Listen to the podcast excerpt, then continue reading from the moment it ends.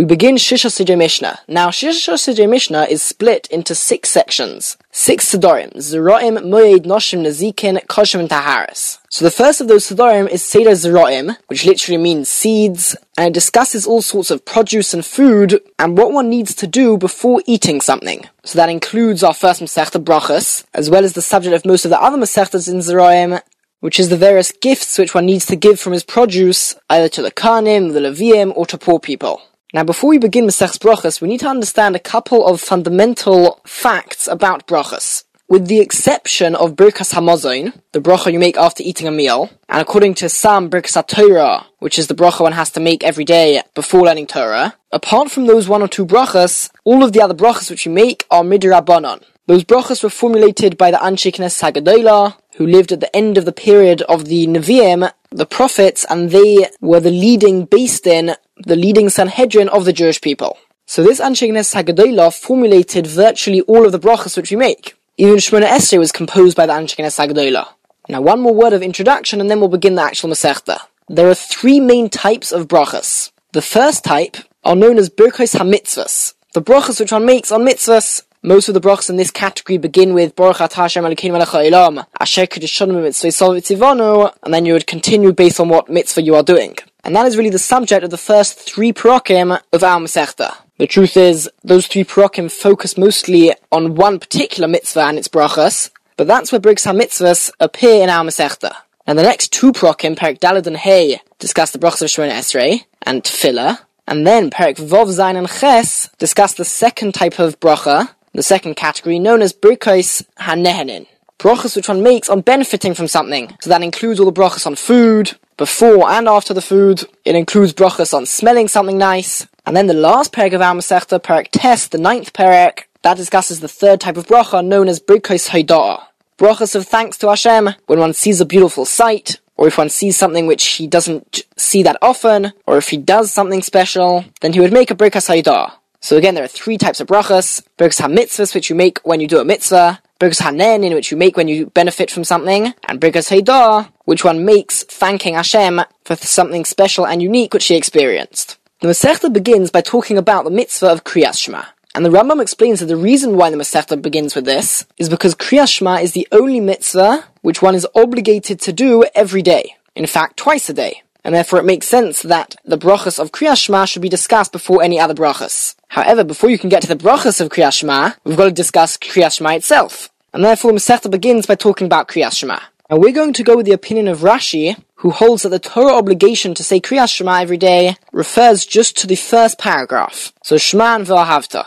And in that paragraph, the Torah says that you have to say Kriyas Shema, b'shoch b'cha uvkumecha, when you lie down and when you get up which means that at the time that people generally go to bed, and at the time that people generally wake up, those are the two times in the day where one is obligated to say Kriyat Shema.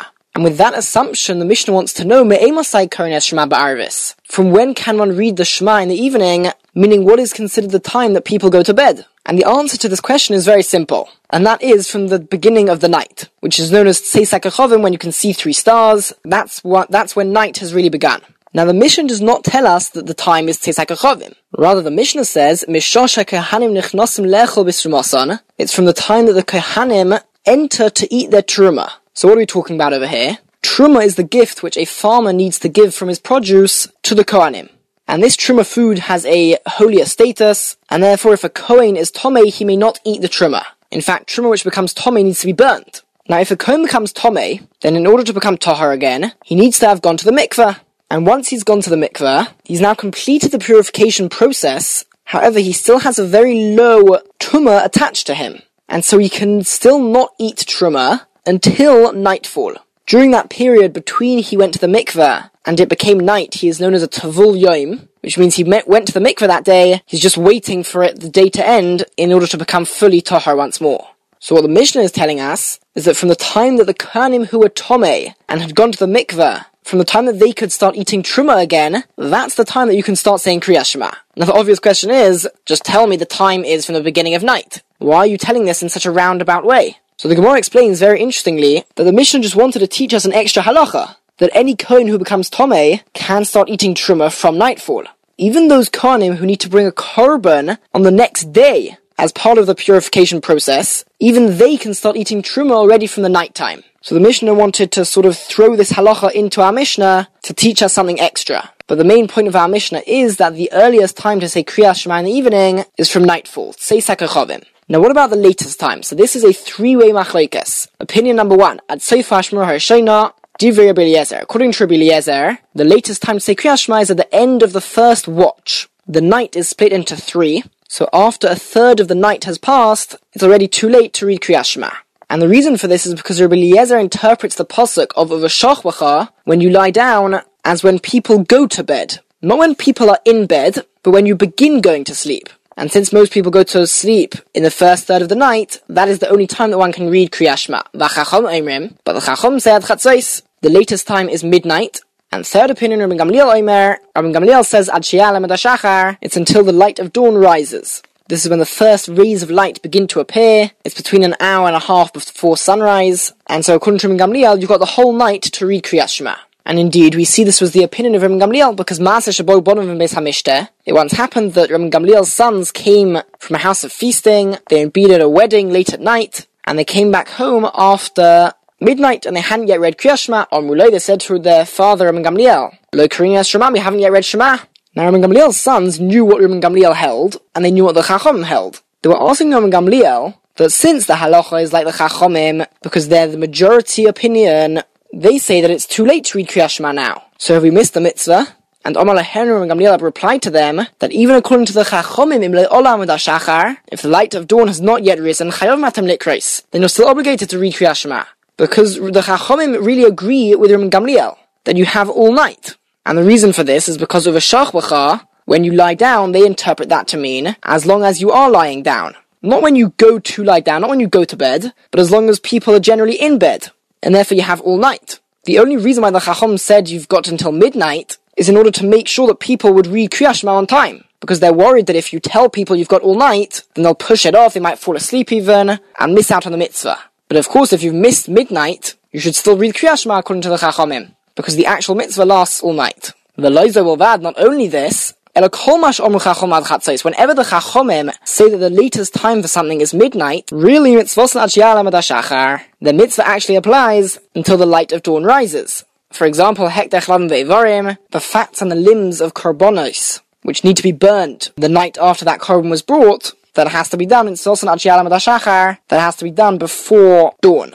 If it hasn't been done by dawn, then they become invalidated and can no longer be burnt on the Mizbeach. A second example, all korbanos which have to be eaten on the day they're bought and the night afterwards. Those types of korbanos, mitzvahs and shachar, their mitzvah is that they should be eaten by dawn. So Im Cain asks the Mishnah, if so, why do the Chacham say that you've only got until midnight in all these cases? The answer is like we explained, in order to distance a person from doing an Avera or missing out on a mitzvah because he pushes it off and he thinks he's got so long to do it. Mishnah base. Now the Mishnah needs to determine what is the time of Uvkumecha. The other time during the day that one has to say Shema is when you get up. So what's that considered? From when may one read the Shema in the morning? What's considered the morning? So according to the Tanna Kamma, the first opinion in the Mishnah, Mishayakir ben Tcheles Lelovan, is from when one can recognize the difference between the blue string of tzitzis and the other white strings of tzitzis. One of the strings of tzitzis always used to be blue, techeles, and the mitzvah of tzitzis only applies during the daytime. And you're supposed to be able to see the difference between the blue string and the white strings. So when it's light enough to see that difference, then you can fulfill the mitzvah of tzitzis, and of course it's considered daytime, also for reciting Kriyas Shema. However, Rabbi Eliezer, Rabbi Eliezer says it's actually a slightly later time, and that is bein techeles lekarti, only once there's enough light for you to see the difference between the color of techeles, of blue, and the color of a leek, which is green. And blue and green are very similar colors, and therefore you need more light to see the difference between the two. And Sir Eliezer's time is later than the Tanna Kamma's time. Now, what's the latest time? So, according to Eliezer, V'gomra ad tzachama, one has to finish saying Kriyas Shema, meaning the last time to say Kriyas Shema is by sunrise. Once the sun has actually risen, it's now not the time for getting up, and so it's too late to fulfill the mitzvah of Kriyas Shema in its right time. You should still say Kriyas Shema, you will not get the full mitzvah of saying Kriyas Shema in its right time. However, we now have a second opinion for the latest time of Kriyas Shema, and that is Rabbi Yehoshua. Rabbi Yehoshua says that Shali Sha'is, you have until three hours into the day. Why? Because it's the normal manner of kings, or princes would be more accurate, for them to wake up. They wake up at three hours into the day. So according to Yehoshua, as long as there are still people getting up, it's still considered the time of Uvkumecha. Now, as we mentioned, Hakomikan Ve'elech, one who says Kriyas Shema, from this point onwards, he says it later than three hours into the day, then Lo Hefsid. He doesn't lose out by saying the Shema, because Ka'odum Hakai Torah. He's like someone who's just learning Torah, he's reading the Torah. So it's true that he won't get the mitzvah of Kriyas Shema, because he missed its time. He'll still get a mitzvah as reading the Torah, and also he's still able to say the brachas of Kriyas Shema, even past the latest time to say Kriyas Shema itself. Now it's very important to note that the hours which we are talking about here, for example, when we say three hours into the day, that doesn't necessarily mean three 60 minute hours. Rather, it's periodical hours, which means that you take the number of hours in the day where it's light. So let's say in the summer there could be 15, 16 hours where it's light, and you divide that by 12, and that is now considered one hour. So you could have an hour which is longer than 60 minutes. You could have an hour in the winter, a daytime hour which would be considered less than 60 minutes. And that's how we calculate it, and that's why the latest time to say Kriyas Shema always changes, because the length of an hour is constantly changing. Mishnah Gimel, Yatu. In the evening, meaning when you say the nighttime Kriyas Shema, everybody must lie down and say Kriyas Shema. And in the morning when you say Kriyas Shema, Yam do you have to stand up. Shenemar, because the Pasuk says, Uvashach B'cha Uvkumecha. When you lie down and when you get up which implies that it's got to be said in that state of lying down or in the state of standing up. However, Beis Hillel and Beis say, them Kadarkai. Everybody can read and say Shema however he likes. Shenemar, because the Pasuk says, You should say Shema when you're going on the way. On your own way, you can choose how to read Kriyas Shema, sitting down, standing up, leaning. That's according to Beis Hillel. Im Kain. If so, asks the Mishnah, according to Beis Hillel, lo v'shach. Why does the Pasuk say you should read it when you lie down when you get up? Surely that implies that you have to reading it lying down or standing up. Lying down at night and standing up during the day. No, says Beis Hillel. What does V'shach V'chav K'mecha mean? It means V'shash B'nei Adam Sheichvim. It means at the time that people are lying down and going to bed. And V'shash B'nei Adam Oimdim. At the time that people are getting up from sleeping, that is when the mitzvah of Kriyas Shema applies. It's not telling you how to say Kriyas Shema, rather it's telling you when to say Kriyas Shema. Now the Mishnah brings a story which shows us the unbelievable strength of how halacha is decided.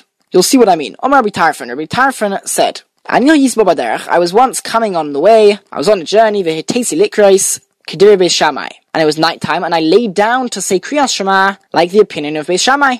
I wasn't lying down at the time, but for the sake of Kriyas Shema, in order to hold like the like Beis Shammai, I actively lay down and said Kriyas Shema like that. And I endangered myself because of bandits. I was, on was on a journey during the night time. Something terrible could have happened to me. The Chachamim turned around and said to him, You were worthy to be harmed. You should have been harmed by, da- by bandits. She'avarta al Beis Hillel because you transgressed the words and the opinion of Beis Hillel. Because you actively showed you were going like Beis Shammai, when the halacha is really like Beis Hillel and for that you deserve to be harmed, and as the Gemara implies, for that you deserve to be killed. Because once the halacha is decided, like one opinion, you've got to follow that. You can't now say that actually Beis Shammai's reading of the Pesukim was correct and Beis Hillel's was wrong, because the halacha was decided like Beis Hillel. Mishnah Dalet, we now come to our first bracha of the Masechta. Or I should say the first brachas of our because we're going to discuss all of the brachas which we say before Kriyas Shema of the night time and afterwards and the brachas which we say before and after the Kriyas Shema of the daytime. It says the Mishnah Bashachar Mevorach Shtam Lefoneho Va'achas La'achareha. In the morning, we make two brachas before Kriyas Shema, and that's the one which begins with Yotzer Ur Cheshech, and it ends with Baruch Hashem Yotzer Hama.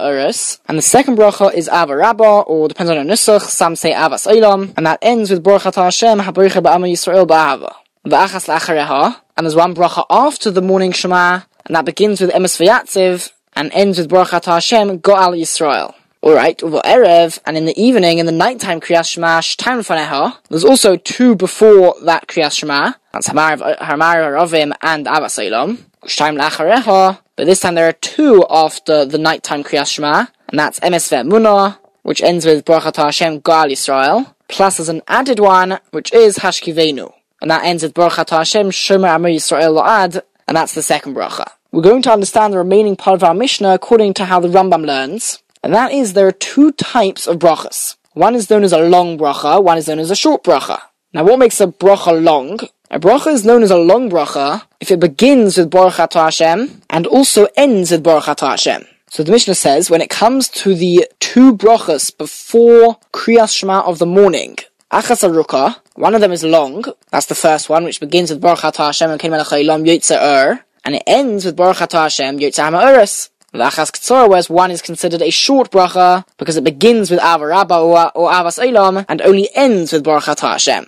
And the Mishnah says that Mokem Shom Laharich, a place that the Chacham said should be a long bracha, in Rosh Lekatzer. You can't now make it into a short bracha and not say one of the baruchs. Lekatzer, if the Chacham said that this bracha should be a short bracha, in Rash Laharich, one is not allowed to lengthen the bracha and add in baruch. Now that's talking about adding in baruch at the beginning. And the Mishnah now says that you can't do it at the end either. Lachtoim. If the Chachamim instituted a bracha, that it should finish with a baruch, in Lolachtoim, you're not able to not put that baruch in at the end. Vishalolachtoim. And if the bracha was made without a baruch at the end in Rash you're not able to add in a baruch at the end. And usually the reason for this is because the bracha doesn't include a lot of detail or anything, and therefore it only has one baruch.